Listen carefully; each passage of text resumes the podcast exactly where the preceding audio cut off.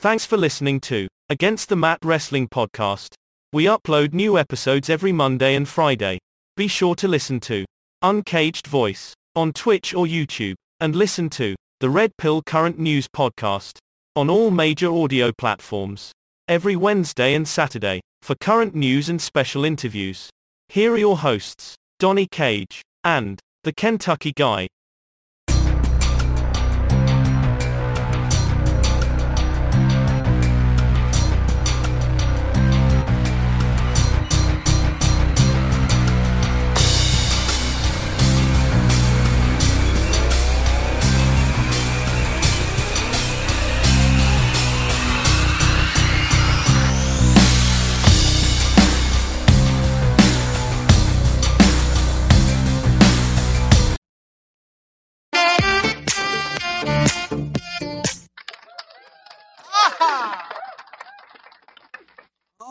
Right, and welcome to Against the Mat Wrestling Podcast. I'm one of your co-hosts, the Kentucky Guy, And I'm your other co-host, Donnie Cage. coming in loud and clear this morning, uh, this evening, my friend. How's it going?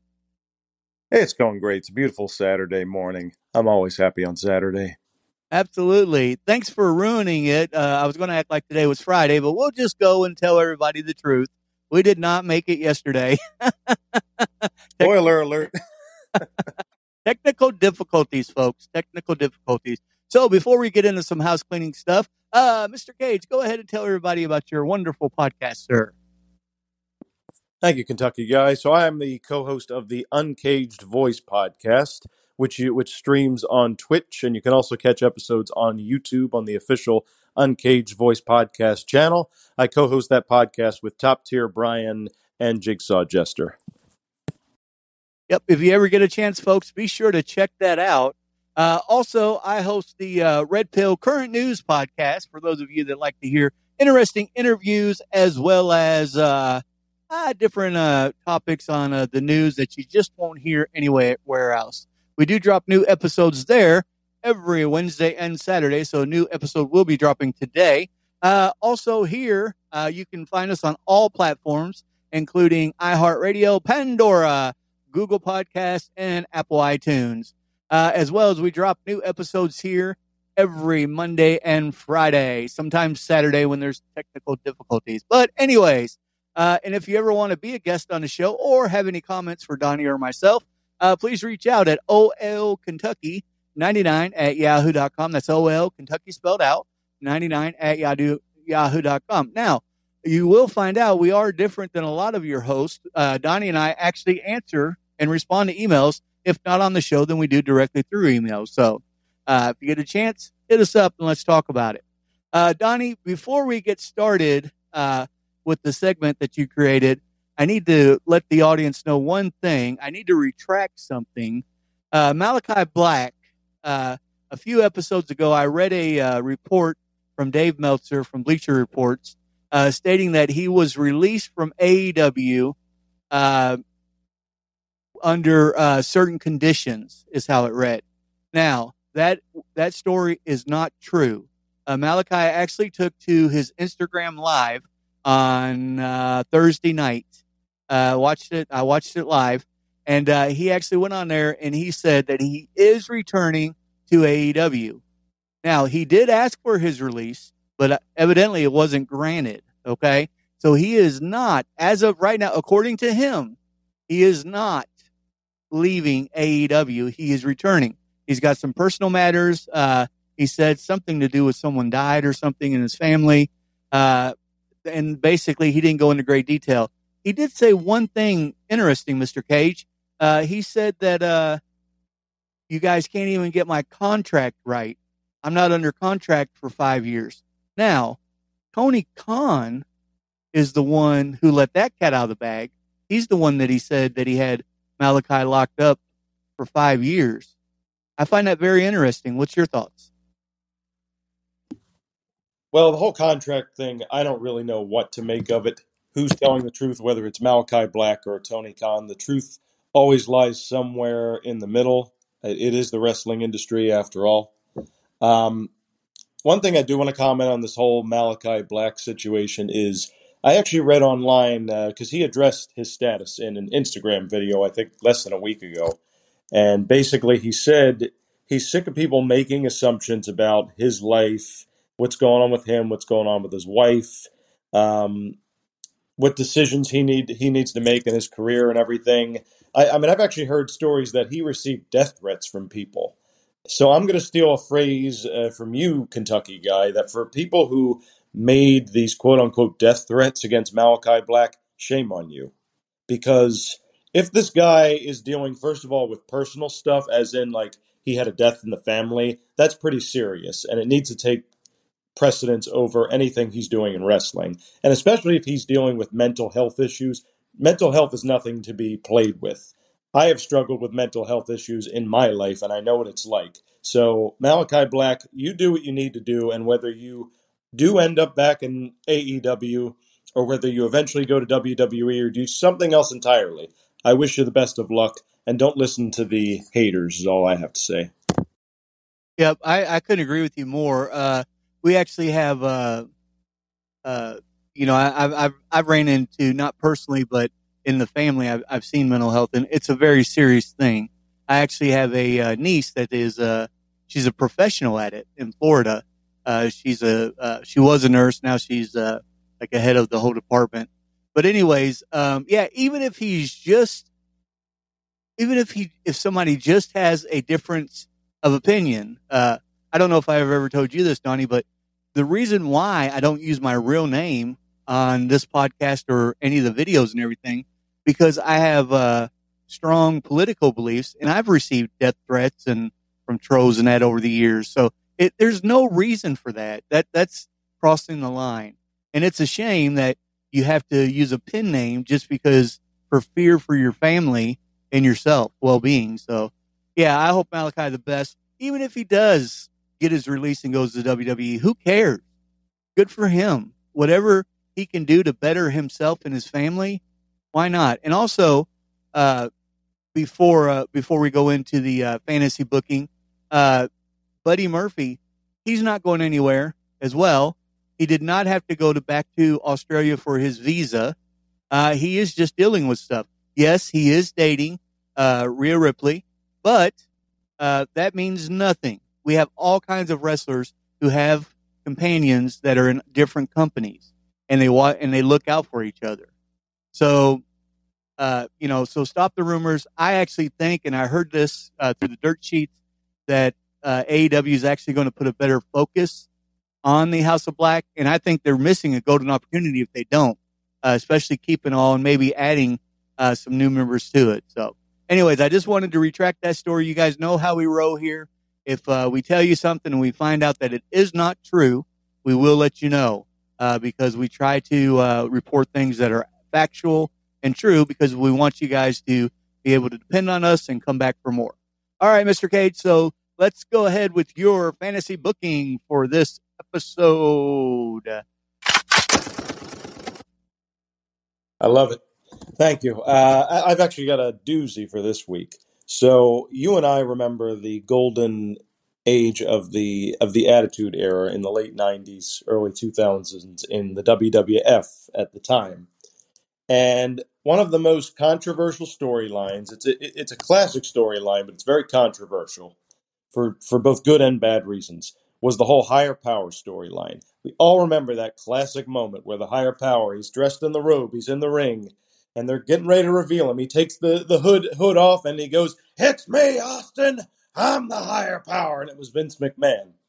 It's a classic moment in wrestling history, but it was also one of the biggest disappointments of all time because we thought the higher power was going to be someone else, basically anybody but Vince McMahon. So it was kind of disappointing when that was revealed at the time, especially with all that was unraveling in that storyline. So if I could change one thing about that storyline, it would be the identity of the higher power. You honestly could still have the whole Stephanie McMahon gets kidnapped things. Steve Austin saves her, corporate ministry is formed where The Undertaker and Shane McMahon form an alliance, and then you find out who's the puppet master, who's the higher power. Well, my idea as far as changing the identity of that character was to make the higher power the million dollar man, Ted DiBiase. And the reason I say that is because he has history with The Undertaker. He was the wrestler that helped bring him into the WWF to begin with. And he was Steve Austin's first manager when he came to the WWF as the ringmaster. And if you think about this in real life, Ted DiBiase is actually a preacher. So he's a very religious man. And I know people are going to go, well, what, well, but they did all that storyline with the Ministry of Darkness and like the borderline satanic, uh, supernatural stuff. And I'm like, well, this is where they could kind of start to shift gears in that storyline and make us realize that the higher power wasn't motivating all these members of the ministry with, um, with you know any sort of supernatural powers. His motivation was money and fortune and all these other things because Ted DiBiase himself had basically super deep pockets and had all sorts of money and influence. So you could have continued this whole storyline. Eventually, there could have been a match that The Undertaker lost where the ministry disbanded. Ted DiBiase wouldn't have had to get physical at all because he was long retired from the ring. But I, I mean, I, I, I just think because number one, he's he was always great at cutting promos. This would have been a great twist in the storyline to reveal that he was the guy pulling the strings. And it also would have made sense for him to form an alliance with the corporation because they were all about about money and fortune and fame. So just in my opinion, that would have been a better twist in the higher power storyline than making it Vince McMahon. I'll turn it over to you, Kentucky guy. Well, just to uh, piggyback off what you were saying, uh, I, I I remember that episode uh, I remember that whole storyline because I was into it.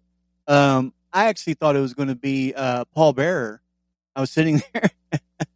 so it did have the shock and disappointment value that you mentioned. Uh, I never thought about Ted DiBiase, but man, that's a good, that would be a good, uh, uh, a good script, bro. I mean, seriously, I, I like that a lot. Ted DiBiase, and you know, even though he is a preacher, he still could have done the powers of darkness because he does it uh, he's done it since then in other promotions. Uh, been the bad guy. So, and he still wears black. So, yeah, yeah, I like that a lot. Um, so, and first of all, folks, I'm going to tell you something that's very interesting. Uh, Donnie and I don't compare notes on this. We like to surprise each other on this segment. And uh, I picked a faction also this week that was, if they were booked differently, um, they would probably be still in the WWE and uh, I feel that they would be uh, probably very, very go down as one of the greatest factions ever on the main roster. And I'm talking about Sanity, uh, and Dain, Eric Young, Nikki Cross, Alex Alexander Wolf. Uh, so let's look at what they did while they were in NXT. Uh, they were the NXT uh, tag team champions uh, for uh, Wolf and Young, uh, who actually beat the Authors of Pain who were a devastating and will be on one of our lists, I'm sure, sooner or later, who were devastating tag teams at one time. Uh, they were the also the three uh, the three male figures were the NXT uh, end of the year. They won the Tag Team of the Year award in 2017. However, on April 17th, uh, 2018, episode of SmackDown Live, um, the Vengeance aired to promote Sanity's debut as a part of the the 2018 uh, WWE Superstar Shakeup. Later in the night, it was revealed that Cross would be staying on NXT as a singles competitor. So right here in my is my feeling that was their very first mistake.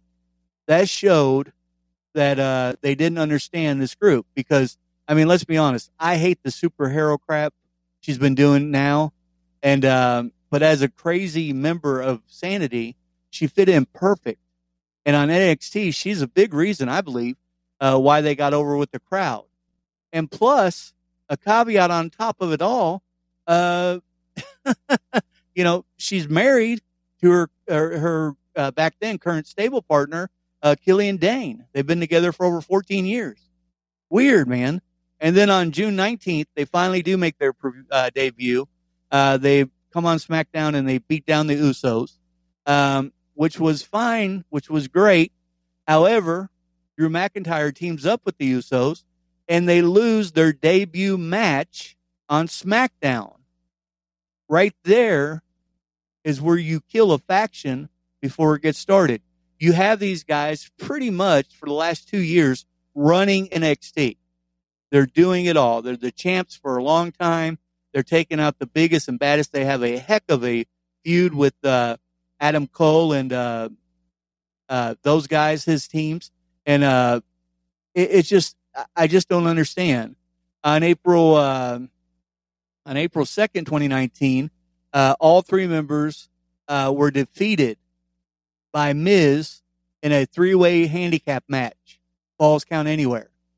I mean, and then WWE tries to blame the lack of success on these guys for being in the same division as the New Day, the Bar, the Usos, and the Bludgeon Brothers. Yeah, okay, but you had a lot of tag teams back then. If they weren't, if you weren't going to push these guys, why bring them up? They were doing just fine. And then one year later, one year later, April 2019, Eric Young is drafted as a singles competitor uh, at, at the uh, shakeup they used to call it, the Superstar Shakeup. Uh, I, I just you know, I don't get it. Um, Dain, he actually returned to NXT uh, at a live event on May 16th. Wolf appeared on June 12th on an episode of NXT UK. Uh, however, uh, they actually released Young, uh, who was doing, uh, he mainly worked main event on Saturdays. And he, he show up on Raw once in a while, which made zero sense.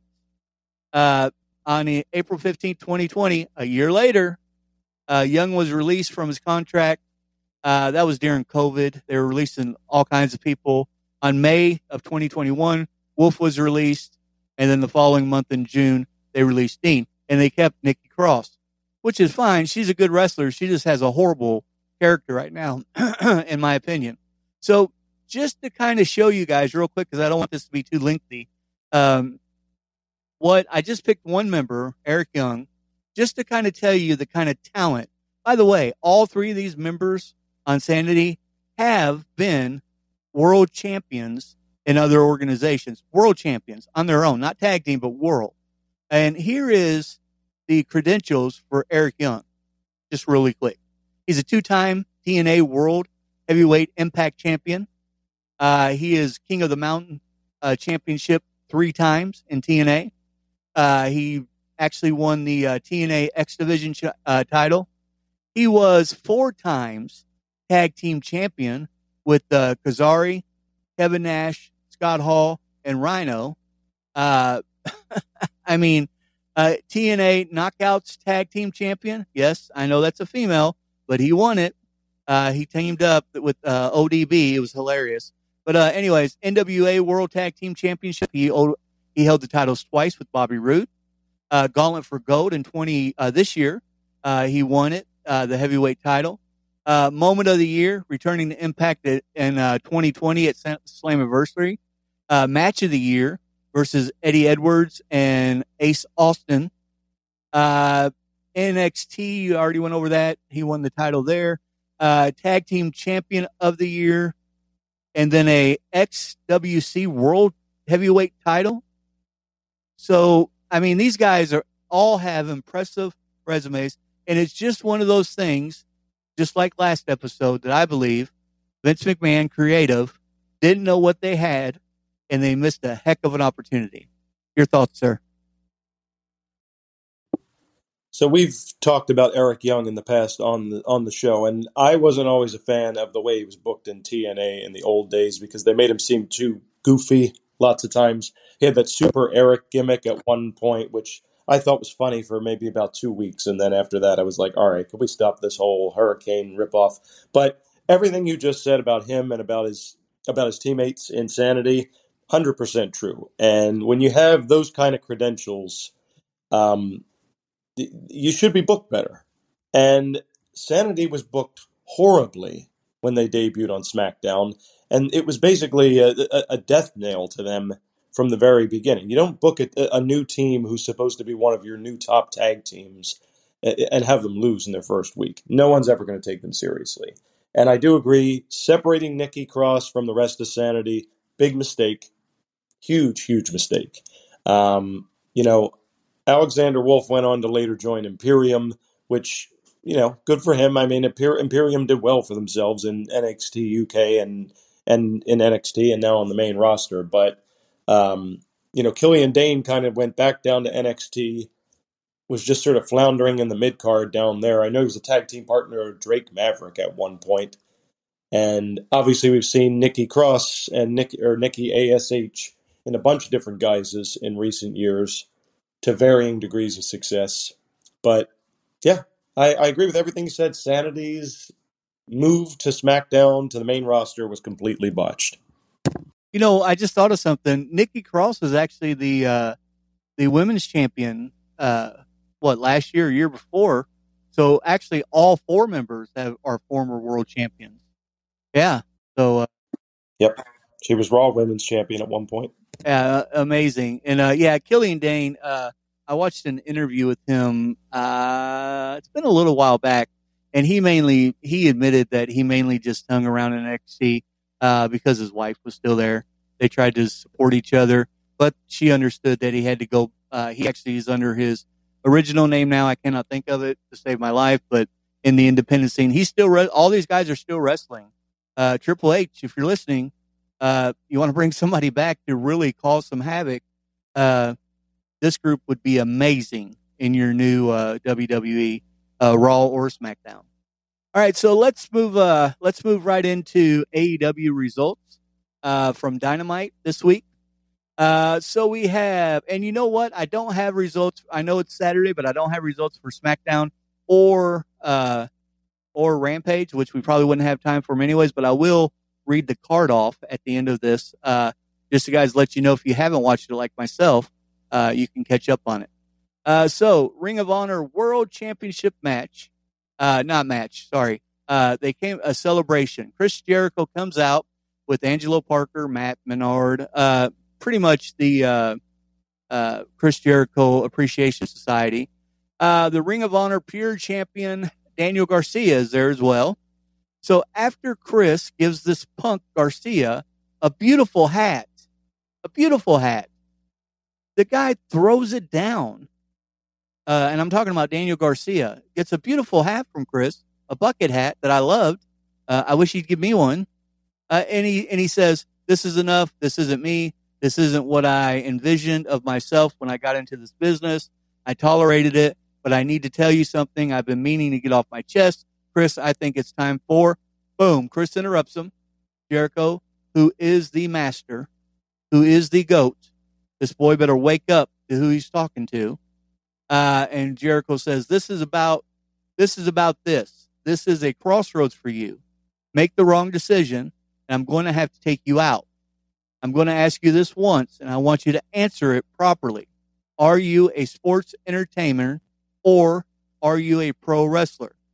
Then, sticking his nose where it doesn't belong, here comes Brian Danielson. And he comes out and he, he tries to stand up for Garcia. And uh, he even offers him a spot on the Combat Club, which, duh, of course you want this young punk on there so you can push him around. Brian, I know all about Brian Danielson. He's a jerk. Then Jericho says, and I loved it Danielson, shut your mouth. I'm sick of you trying to poach my guy.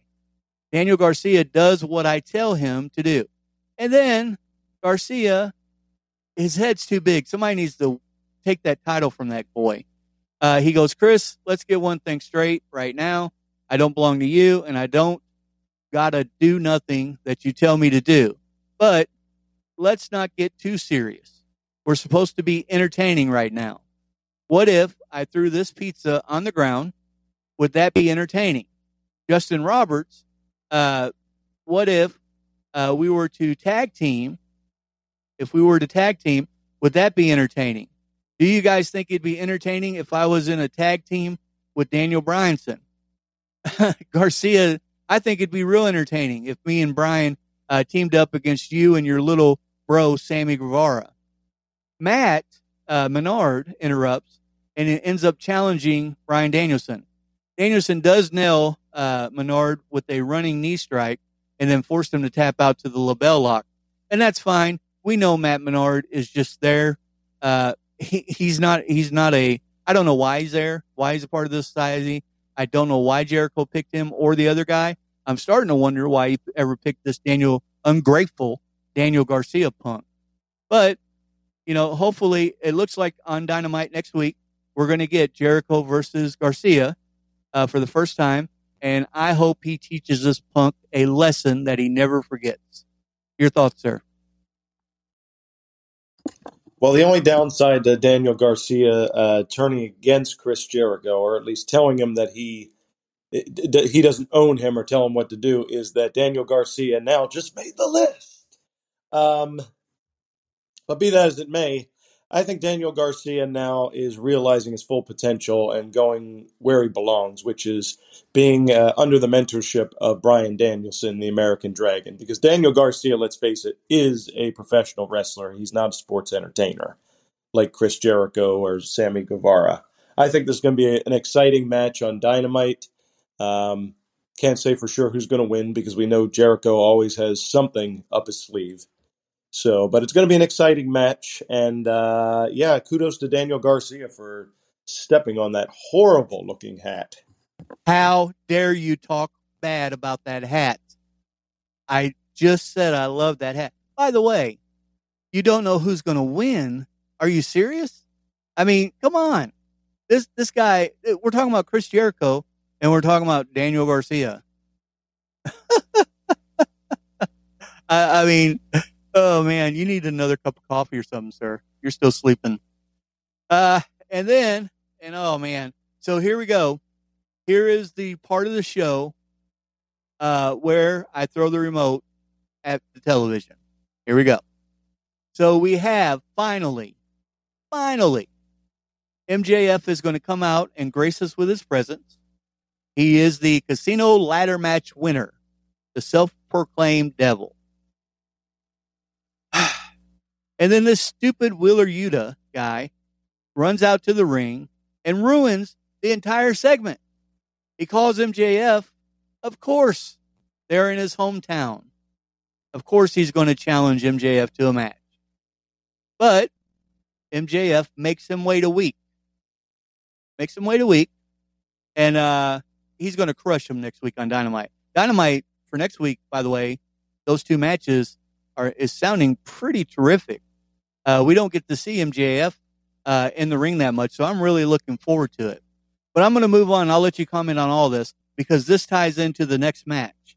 So the next match uh, was Jon Moxley. By the way, MJF tells uh, Yuta he, the Billy Gunn's sons come out there like they're some kind of protect. MJF doesn't need them. They're they come out there. Wheeler Yuta, like a little scaredy cat, stays in the ring. Uh, he tells uh, Yuta that he's going up to his uh, box to watch the Moxley fight. And we have Jon Moxley against Rock Hard uh, Juice Robinson. Uh, I have to admit something. I've watched a couple of Juice Robinson's match, but they were a long time ago. Um, I really like him now. Uh, at one time, he actually had me rooting for him to beat Moxley, but Moxley, you know, won unfortunately, of course. But here comes Wheeler Yuta from behind, from behind, MJF, who's sitting in the skybox, minding his own business, watching the match, and uh, he attacks him. And it's like, dude, you got your match for next week. What are you doing? And MJF is clearly mad. He's not hurt, he's mad. And I don't blame him. I hope he tears Wheeler Yuta limb for limb. Your thoughts, sir?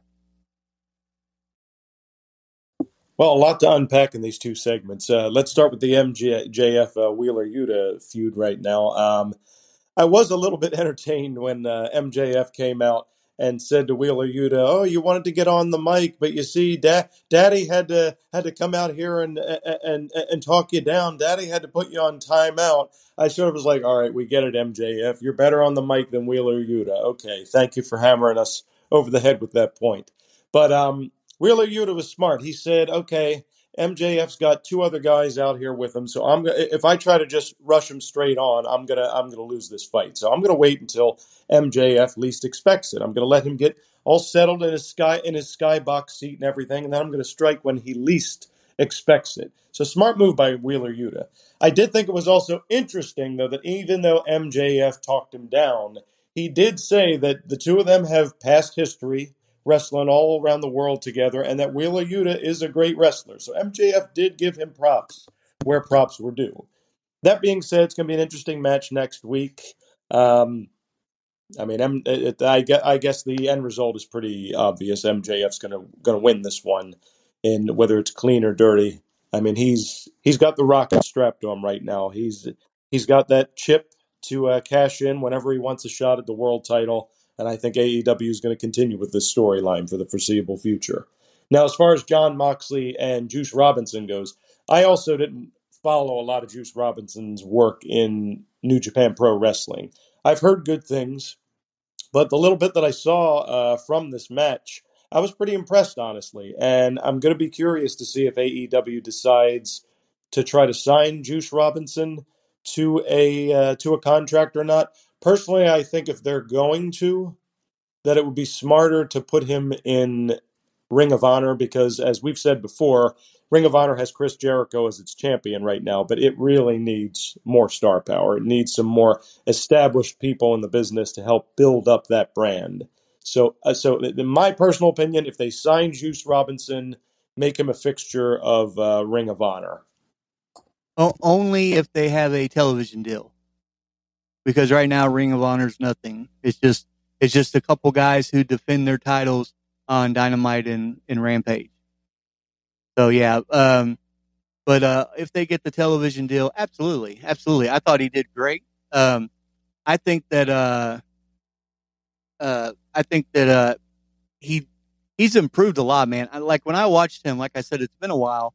He was young uh, in New Japan. I follow New Japan somewhat because I like the Bullet Club and I like uh, Switchblade, but uh, he has improved like a hundred percent. Uh, and I think he actually was a member of the Bullet Club. And it seems like every time they take one of those guys in, uh, they just they mentor them uh, like crazy. And you know what? By the way, I forgot to mention this. You saying that Daniel Garcia should be mentored by Daniel or Bryan Danielson, dude. He's got the best mentor there is, the best, the best, the best, the best. Uh, so, so then we hear from Saraya, or however you say her name. Her name will always be Paige to me, even though she tries to correct everybody on saying her name. Uh, she comes out and she goes, I'm back. Uh, it feels fantastic to be back. It's been a crazy road. I'm damaged, but I'm not broken at the end of the day.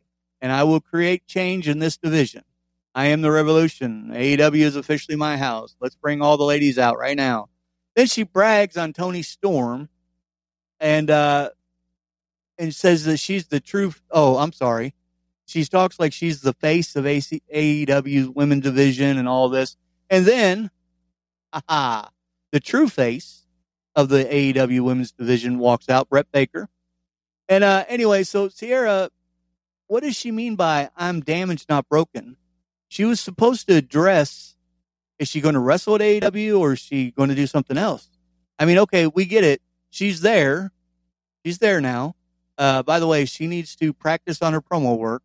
Uh, she is really, really rusty. Um, but is she is she going to wrestle? Is she going to take Brandi Rhodes' former job? Um, why all the secrecy? Why not just tell us what she's going to do? I, I don't get it. Your thoughts? Well, Kentucky guy, you might you might be shocked by this, but I actually agree with everything you have to say about this segment. She was Saraya was definitely rusty in terms of her promo work, and while I can appreciate her giving props to the other women in the in the women's division in AEW, I feel like the segment could have uh, been done a lot differently. Her calling out a bunch of women, including AEW champion Toni Storm I, I, I don't think that was a good way to handle this segment. I think it would have been better if she just was out there, ta- you know, just kind of building the suspense about whether, you know, is she going to wrestle or is she not going to wrestle. Then she gets interrupted by Dr. Britt Baker. Then maybe, you know, there's more exchange of words, and then maybe Toni Storm comes out later on and gets involved in the argument. Maybe we get a little bit of a brawl going at the end. But this segment should have been cut shorter, in my opinion. Uh, Britt Baker, I'll give her credit where credit's due. She did the best she could to save it, but it was a little bit of a catastrophe, unfortunately. And we still didn't get an answer as to whether Saraya is going to wrestle or not. So you built it up.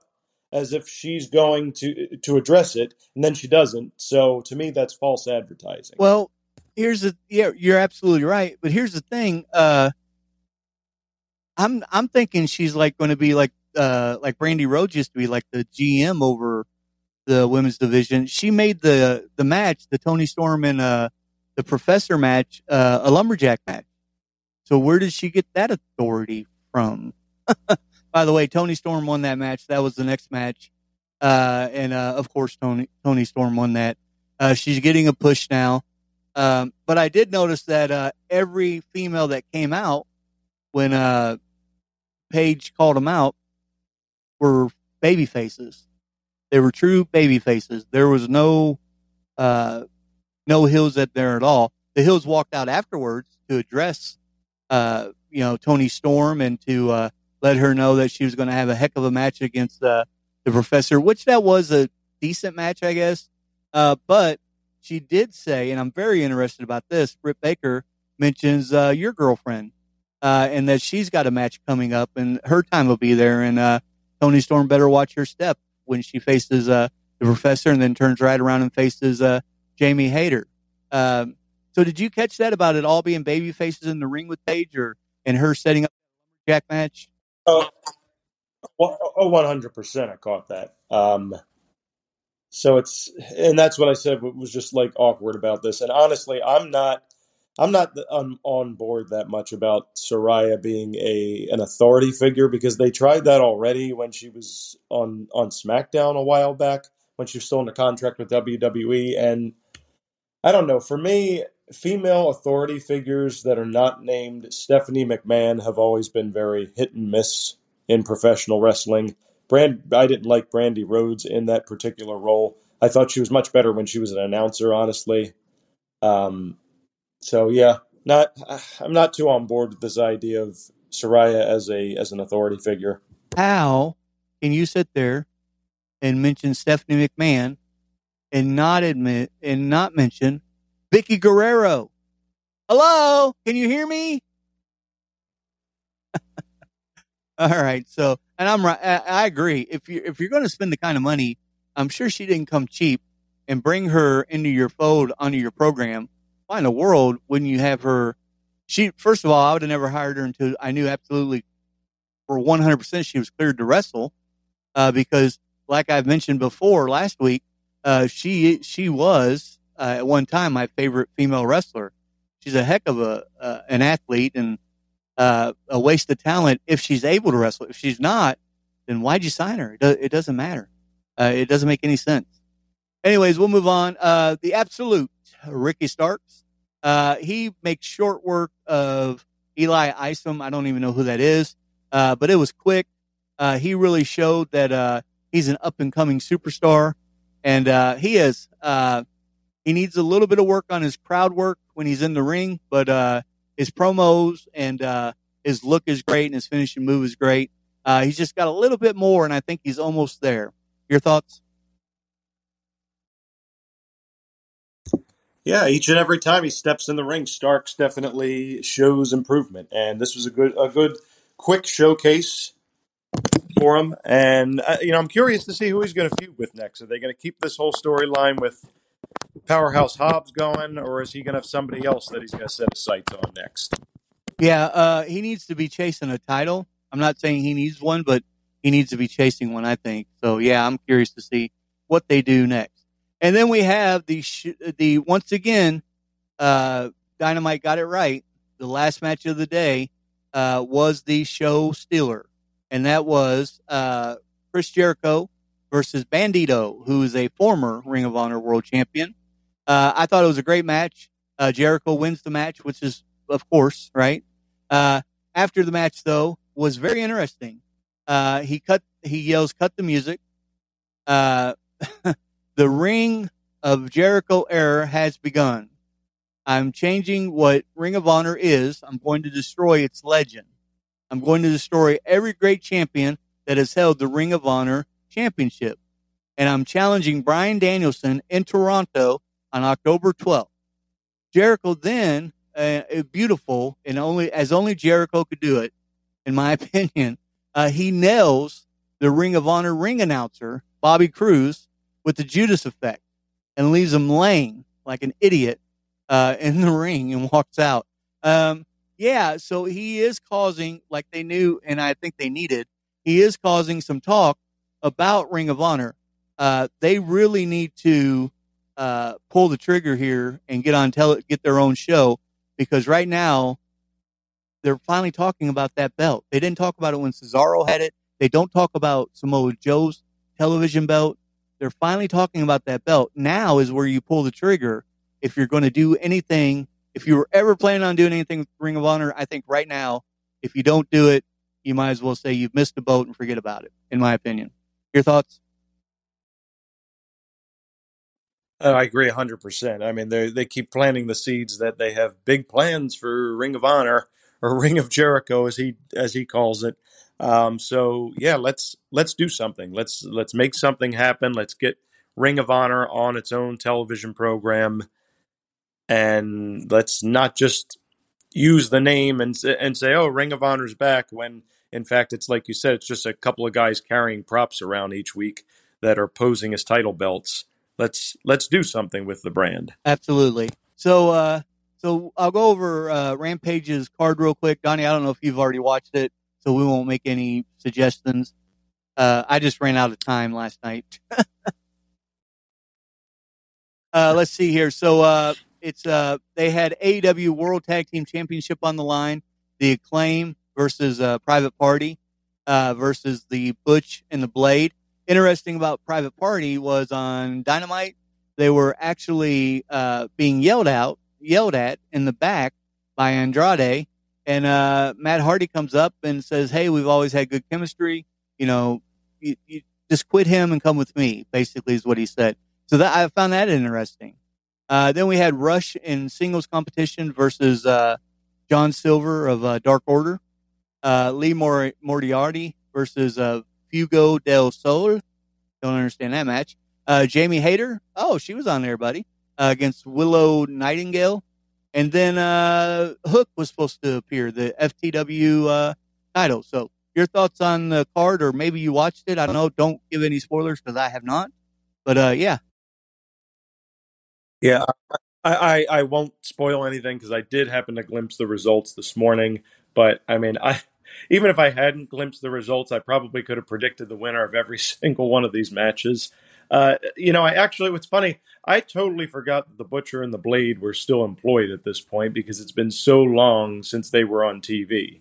Um, I will say, like, eh, when you look at that tag team, I've always been a fan of the Butcher he kind of surprised me, like like like his uh, level of talent that he has in the ring. Now, as far as those two guys as a tag team, I, I always found the Blade to be kind of to be kind of bland, to be perfectly honest.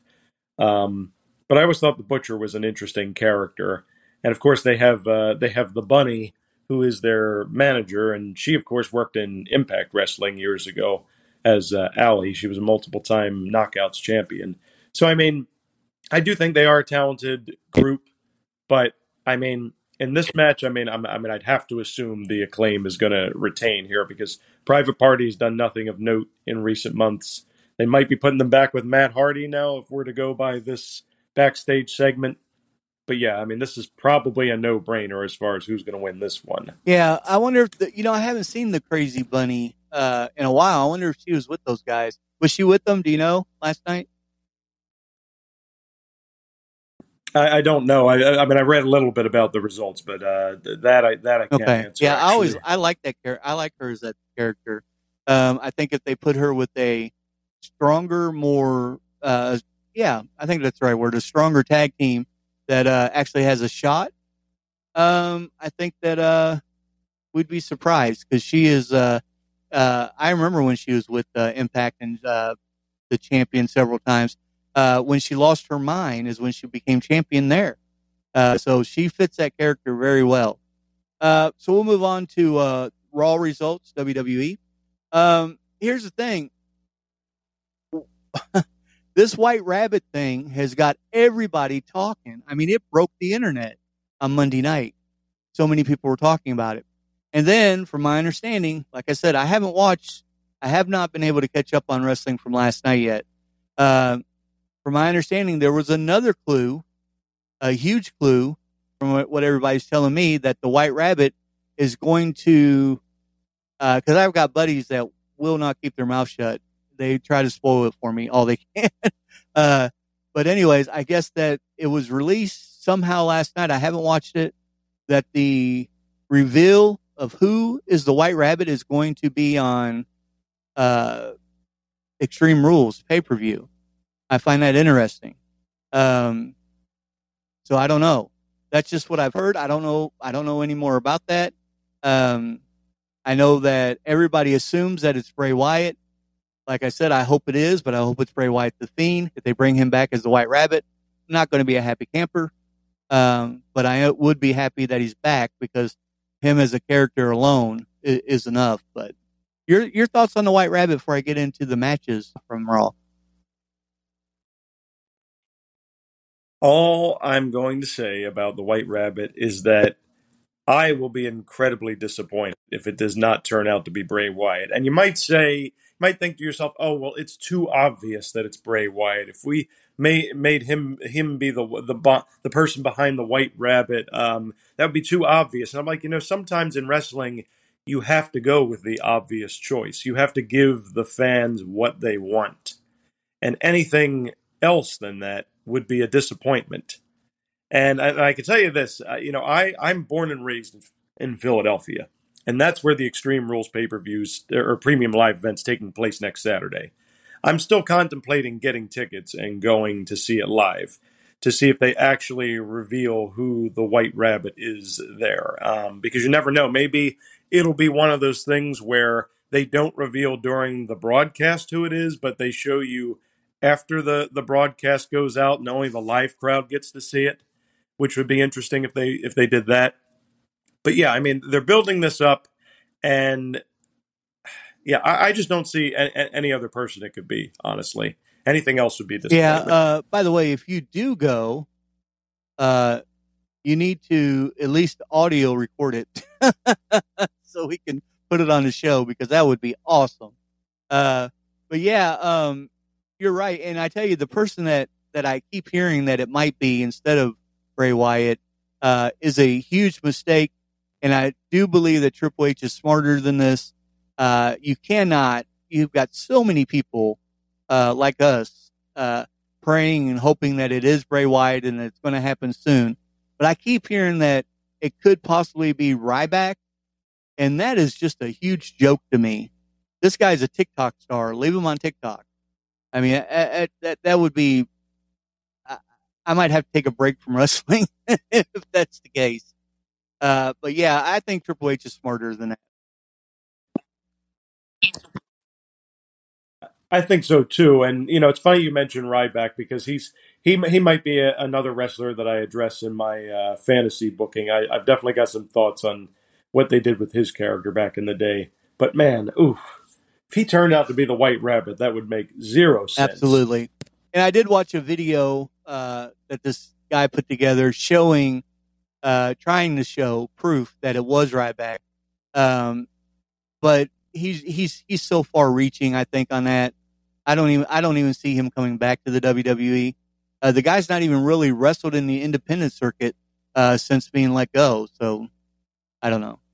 Uh, so the match uh, started off with, uh, or the show actually started off with Bianca Belair, and she actually defeated Iyo Sky, which I mean, who cares? Ponytail girl, whatever.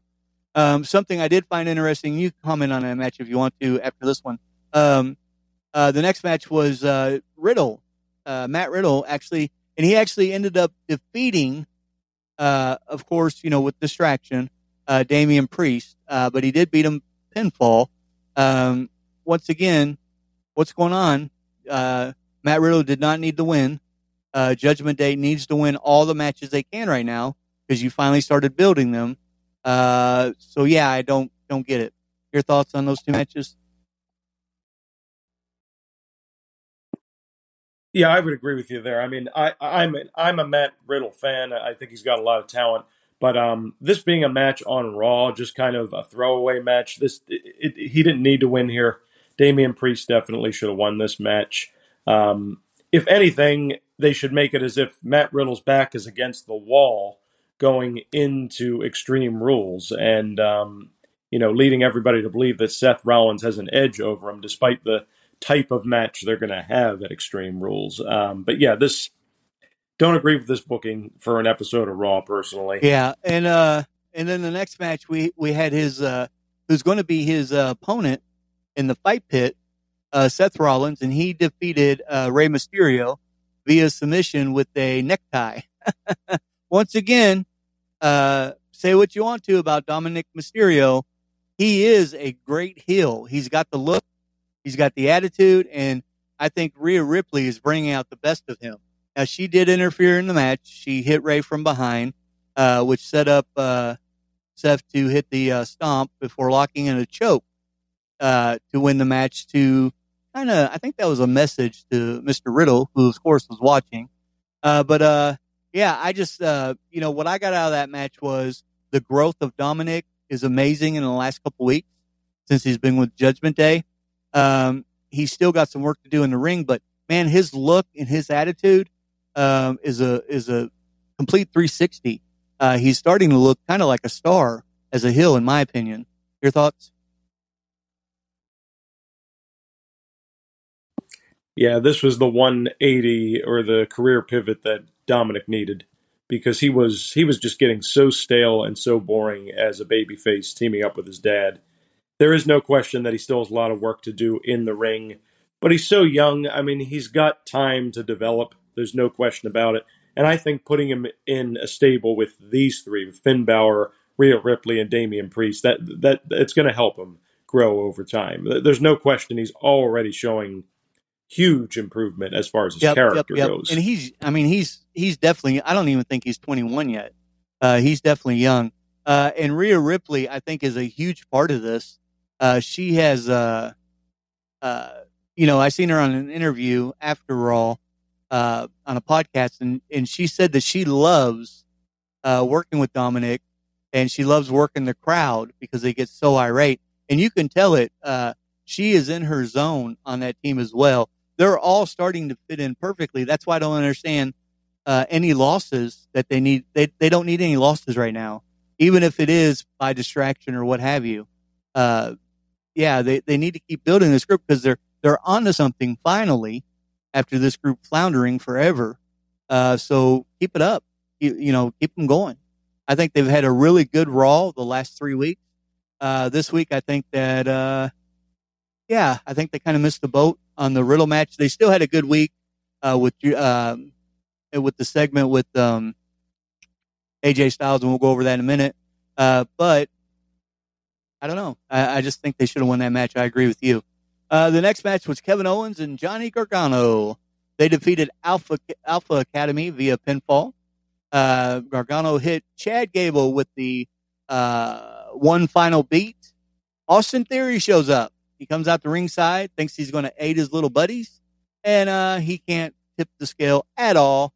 And he is, uh, you talk about a wrestler who I think that's floundering is uh, Austin Theory's right now. They're really not doing a whole lot with him at all. I mean, he's being a part of the Alpha Academy now, like helping those guys. I mean, this is your Money in the Bank winner. Uh, you need to do something with them or have them cash in and lose, uh, and, and, and move on. Don't, you know, I mean, it, he's, he's going to be another Chad Gable before you know it, who is a great wrestler, but he's underutilized. Your thoughts?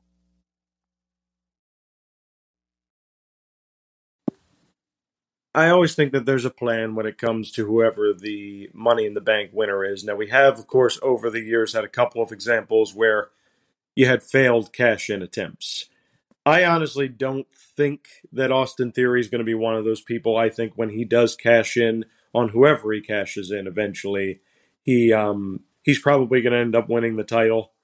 Um, but I think that right now this is just this is your standard booking of the Money in the Bank uh, winner. Uh, they they lose a lot of matches. In some instances, they're actually made to look really dumb and inept. And I'm not saying I would book them that way. Um, I, you know, a recent example uh, from a few years ago, I don't feel like Seth Rollins, when he was the Money in the Bank winner, lost a ton of matches. I mean, he would lose some here and there, but he was still booked to look strong because they had a lot of plans for him going, you know, down the line. I don't personally understand the reasoning behind having Austin Theory lose all his matches. I mean, a couple losses here and there aren't going to hurt him in the in, in the long run, but yeah, it's a little a little baffling. Yeah, I was going to say honestly. until you until you mentioned Seth Rollins that uh that I I, I kind of disagree with that because uh you have uh John Cena, Seth Rollins, you have a lot of money in the bank. Brock Lesnar, who went on to be champions multiple times, um, and I I don't see Theory's being one of those guys. Uh, you do have people who continue to lose after getting money in the bank, like Baron Corbin, and then cashes it in and loses the opportunity as well. We'll have to wait and see. It'd be interesting. Um, I just don't think that uh, Triple H likes the guy. I, I don't think he's into him, and uh, he's got the look. Uh, he's got the. Ah, he needs a little bit of help on prom uh, on his promos, but I don't know. He's been in the game a very long time before he ever came to WWE. Uh, he was in NXT for a long time as well, but he was also on the independent scene forever before he ever came uh, a part of uh, WWE family. So maybe Triple H thinks he should be farther along than what he is. I, I, I have no idea. Uh, speaking of a waste of space on the roster, uh, is the next match. Uh, Omos uh, wins another boring handicap match over. I don't even know who these guys are. Some kind of enhancement talent. Um, yeah, you know, it's time to cut the cut the ties with this guy. these he's not Andre the Giant. He's not Big John Studd. Uh, he's definitely not uh, Braun Strowman. These put throw together matches against these two jobbers uh, continuously uh, makes zero sense to me. Zero sense. He can't go. If he can't go, he can't go. Release the guy and let him go sell hot dogs or something. Is my opinion. Your thoughts?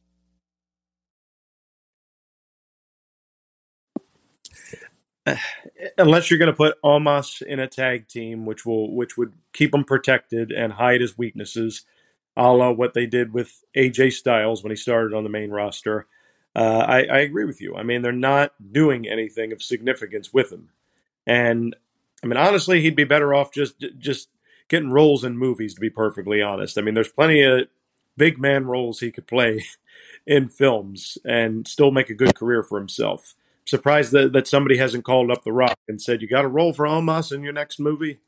But um, yeah, they're not doing anything with him, and he's he's kind of just taking up a, I agree. a spot and on he, the roster just, right now. Maybe go join your fiance, Nia Jax, wherever she is now. You know, I mean, just yeah, just go. so, so Dexter Lumis is first of all, we go backstage, and I've got to mention this because it just it, it's so bizarre that uh we've got to mention it, or I know I'll get an email from one of you all uh, listening. But uh, Dexter Lumis, um, first of all, Miz hires a whole security team, right? And Dexter Lumis, who's backstage dressed as a hockey player, they are in Canada, um, takes out the entire entire security, right? Uh, he oh he's dressed like Edmont Oilers, uh, which is I guess the home team where they were at. Uh, so he ends up attacking the Miz from behind. Miz turns around or whatever, and he hits him with the stick, and he chokes him out with the stick. Um, still has never spoken. Um, still as creepy as ever. But it's the same scenario every week. Uh, they're just going. They're going to ruin this guy before they get going. The fans are going to get sick. I'm already sick of it. The fans are going to get tired of it before he gets any kind of push or any kind of anything of uh, meaningful value comes out of this feud or whatever it is with the Miz. We have no backstory. We have no re- no idea why he's attacking the Miz. Uh, it just it's so bizarre, and for as great a job as Triple H has done uh, since he's been ahead of creative, man, I just don't, I just do not get this one at all. Your thoughts?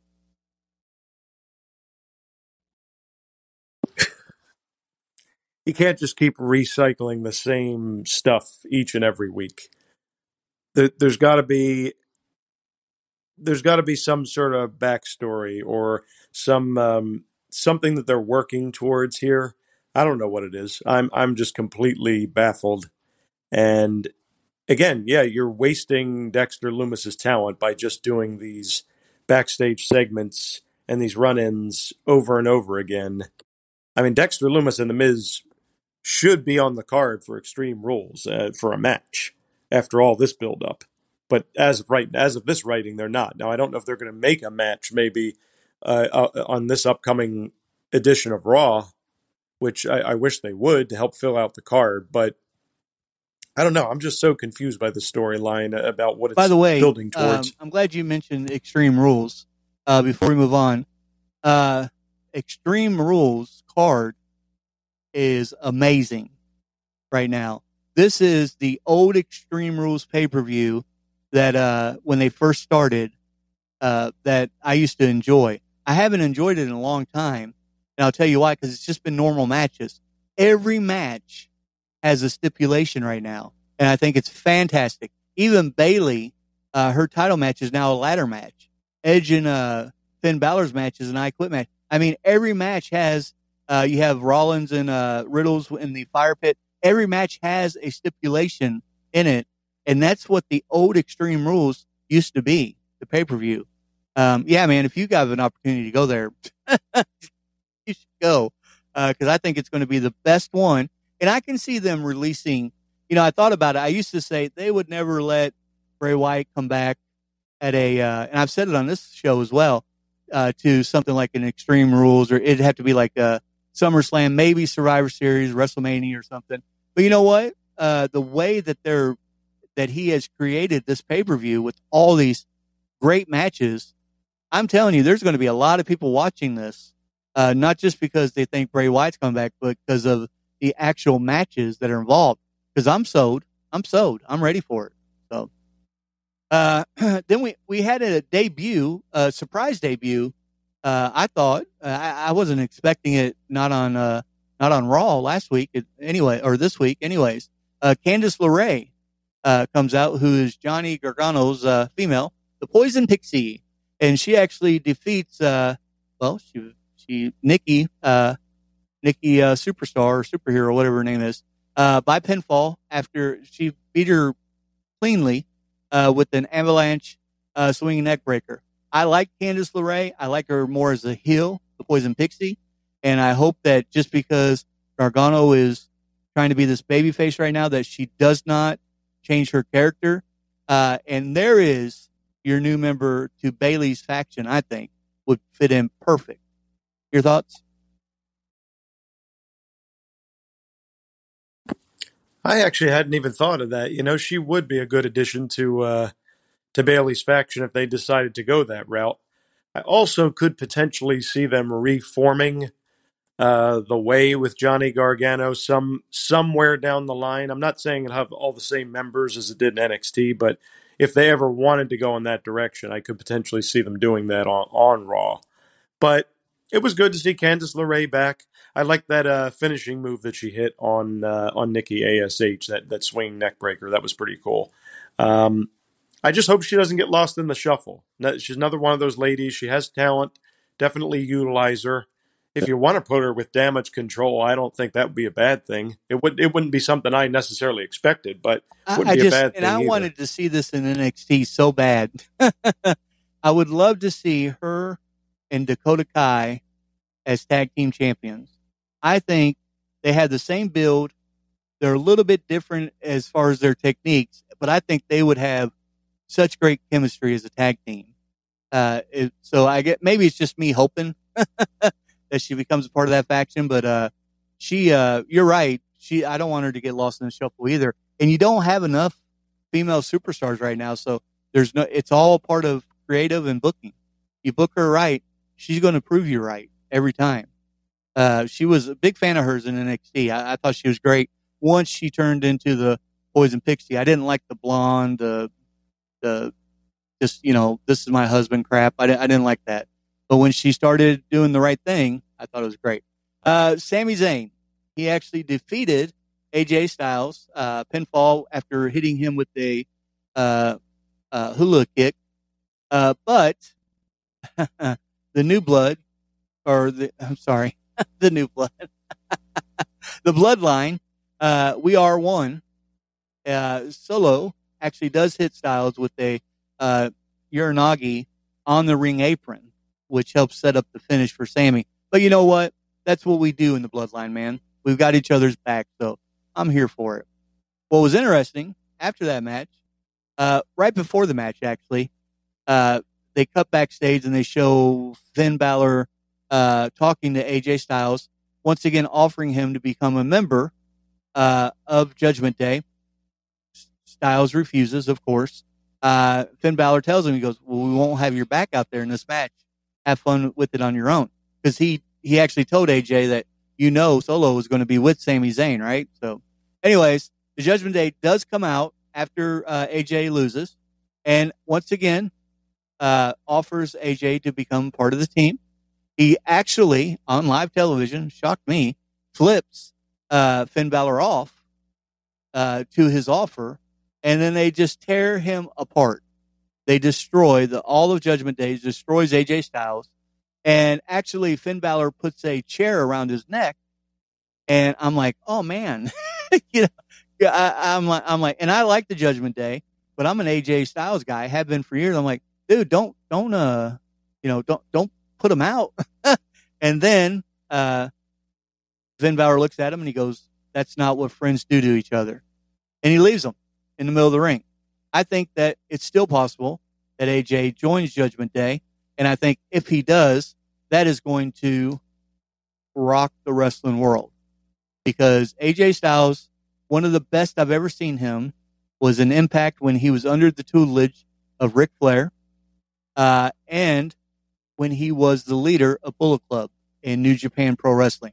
That is the best I've ever seen him. When he's on his game, when he's members uh, of a uh, heel faction, in my opinion. Your thoughts?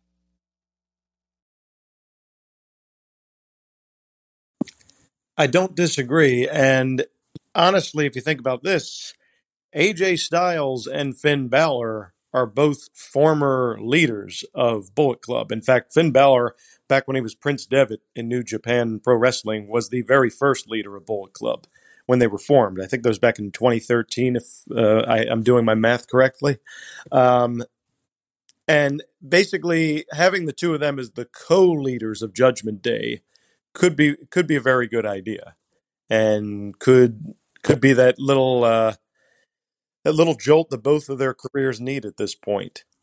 Now, I could also see another scenario playing out because, again, we saw Judgment Day beat the living hell out of AJ Styles this week on Raw. I could see AJ trying to get involved in the I Quit match at Extreme Rules between Edge and Finn Balor and possibly try to cost Finn Balor the match. Or they could do the, the opposite. Swerve, he helps Finn Balor because Finn Balor could have broken AJ's neck with at the end of that segment on Raw, but he chose not to because that's not what friends do. So, yeah, there's a couple of different spins they could what, do on this. What angle. was interesting to me was when he flipped Finn, Finn Balor off, which you didn't comment on. I'm surprised because we haven't seen that in years on uh, the WWE. But uh, when he does that, uh, I don't know if you caught it or not, but Damian Priest is actually smiling at AJ Styles um, as he's flipping him off before Finn Balor hits him. And by the way, just to throw that in there before you comment, um, Finn Balor, this is this is where he needs to stay as a bad guy. You're right. He did start. He actually started the Bullet Club in uh, 2013, uh, and uh, with um, the Good Brothers. And I, I tell you, uh, this this is this is him. This is his zone. And remember one thing where was his most success when he was with the WWE? When he first started on NXT. And who was ahead of NXT both times that he won the championship? Triple H. So I just got to, I just, I just think Triple H is going to give him a major push, and I'm here for it. I think it's overdue. Uh, I think that if you want to talk about somebody that uh, a waste of talent over the last few years, I think him and Shinsuke Nakamura uh, should have been pushed much harder uh, than what they have been. Do you have any thoughts on that? Oh, I couldn't agree more. I mean, uh, if you believe w- what you read in the uh, on the inter- on the internet, Triple H has big plans for Finn Balor going forward because he's always been a fan. He brought him into NXT back in the day, and I do agree that as a as the leader of a faction, Finn Balor is always at the top of his game.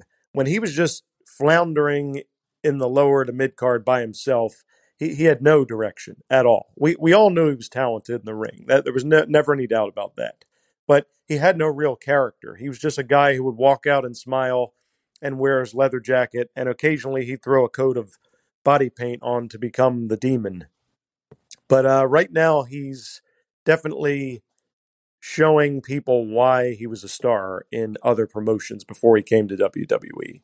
So they need to stay on this path. I, I didn't know that with Finn uh, Balor. Triple H, or there was reports that Triple H said he was gonna, he had big plans for him. I think that's great.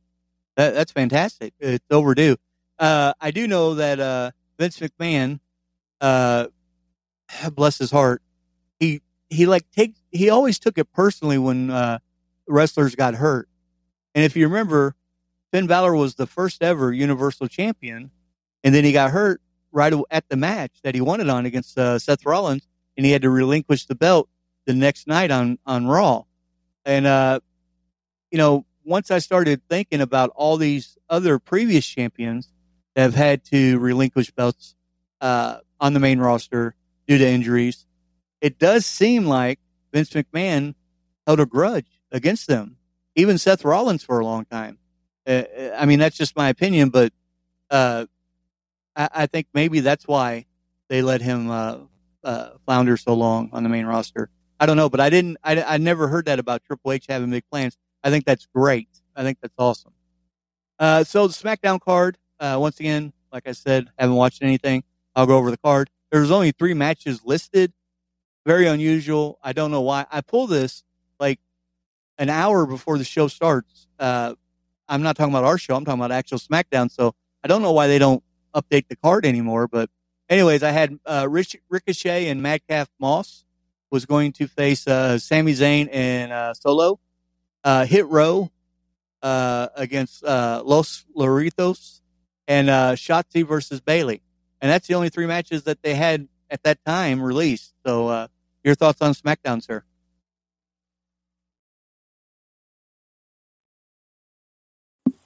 I mean, it doesn't sound like an amazing card, to be perfectly honest. Um, we we know we know that you're a big fan of uh, Hit Row, uh, Kentucky guy. I'm just kidding. Obviously, you hate that you hate that team, especially without uh, Isaiah Swerve Scott.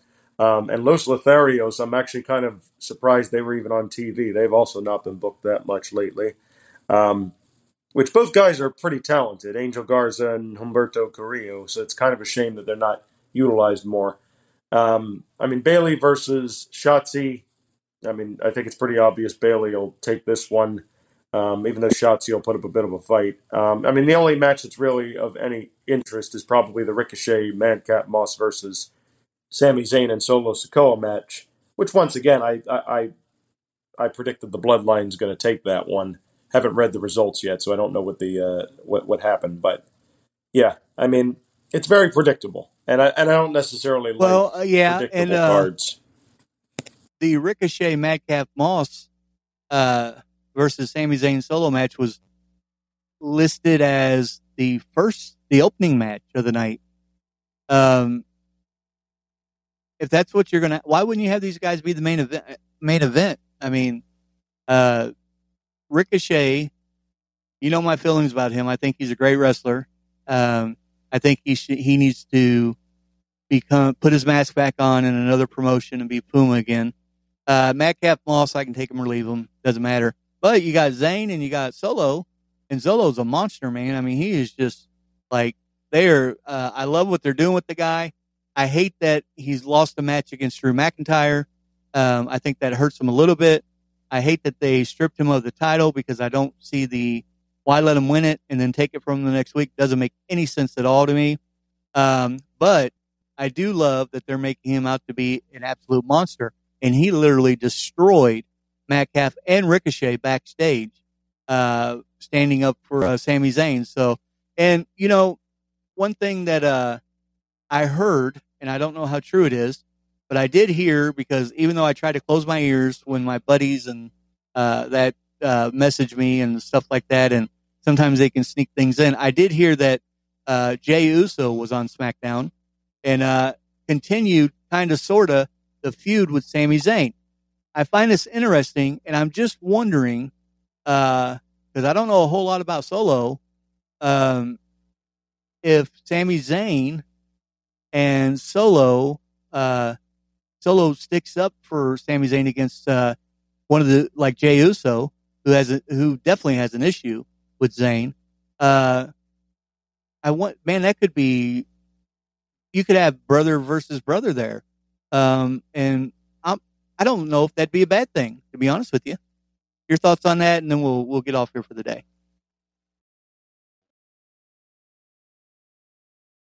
That, that would be uh, different. It would be kind of unexpected because obviously Solo debuted at Clash of the Castle and helped the Tribal Chief retain the WWE Undisputed Universal title. Once again, just rolls off the tongue that the name of that title. Um, but yeah, they're they're taking this in an unexpected direction with Solo kind of sticking up for Sami Zayn, which I'm a little surprised by. I would have thought, if anything, he would be uh, he would be in, on the same track as his brother Jey Uso. Um, but that would be an interesting match if we uh, saw the two of them go one on one. Um, I don't necessarily think it's going to happen right away, but it could be something a little further down the line. Yeah, it's not going to be right away, be but um, uh, Jey Uso said something very interesting to Sami Zayn on Twitter, uh, and I, I, forgot all about it. Uh, he said, I, I, know what you're trying to do. You're not going to get away with it." That was it. That's all he said. So, uh, speaking of title belts, real quick, just throw this in there, uh, Triple H did make an official announcement that uh, WWE is receiving new title belts, and he actually called them belts. How about that? So uh, he never did say though if there's going to be two world championship belts or two tag team, two separate tag team belts. So uh, you know my thoughts on this. I, I, think that they definitely need to separate it all again. Uh, you know, have a Raw champion, have a SmackDown champion, and what have you. Uh, that's just my personal opinion. I, I, just think it it made more sense than trying to have the champion at you know, both places or never having a champion at one and, and at the other. And they still call SmackDown uh, Roman Reigns' yard. So why not just have a different champion on Raw? I mean, why not? But he did announce that they do have new titles. And uh, breaking news, by the way, uh, it looks like Sasha Banks cannot come to an agreement with the WWE to return. Uh, so I know we announced on here that she's supposed to be back, and and man, everybody said that. I mean, it was even uh, some like good resources that know the company said they were in talks and she was coming back, but evidently the word is now that no, she's not coming. I, I don't know. I, I think that uh, she, I think she's wasting away. I think somebody needs to pick her up right away because she's a heck of a talent, but she's not going to be young forever. Um, but anyways, that's that's all I've got for today, sir. If you want to comment on any of those, the belts or anything, or you got anything else, I'll turn it over to you.